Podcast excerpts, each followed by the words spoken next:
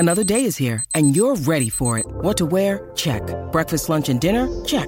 Planning for what's next and how to save for it? That's where Bank of America can help. For your financial to-dos, Bank of America has experts ready to help get you closer to your goals. Get started at one of our local financial centers or twenty-four seven in our mobile banking app.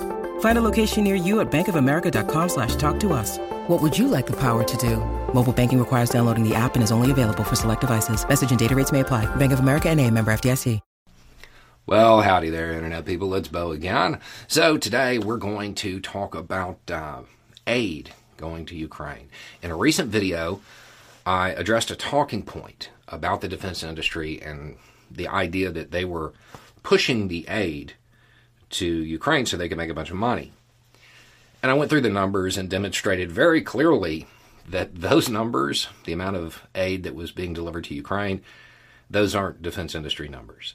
Tiny, tiny, tiny amounts that really, in the grand scheme of things, to their bottom line, it's a tax write-off, not not a motivation to, to make a call to one of their senators, right?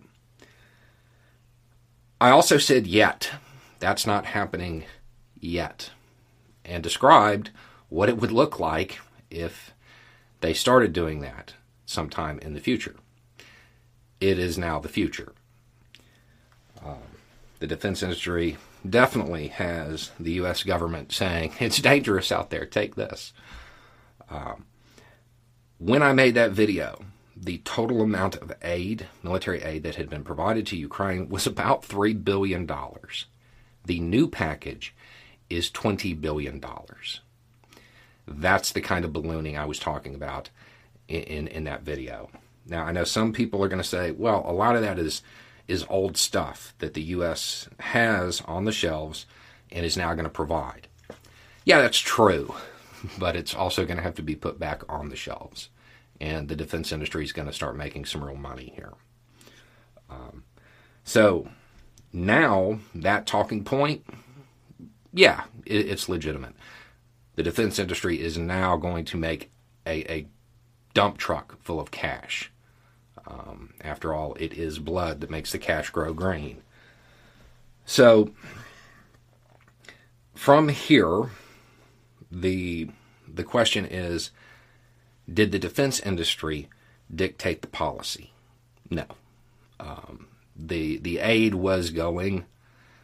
Uh, that that's something that was in line with U S foreign policy interests. And now the defense industry is like, hey, since you're doing this, Senator, maybe you should do this as well.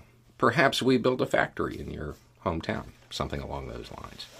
Um, I, I don't actually have a leaked phone call from one of the big defense industry uh, executives to to a senator that, that they own, but given the fact that it was, this isn't happening, this is what it would look like if it was happening, and now it looks exactly like that, that's probably what's happening.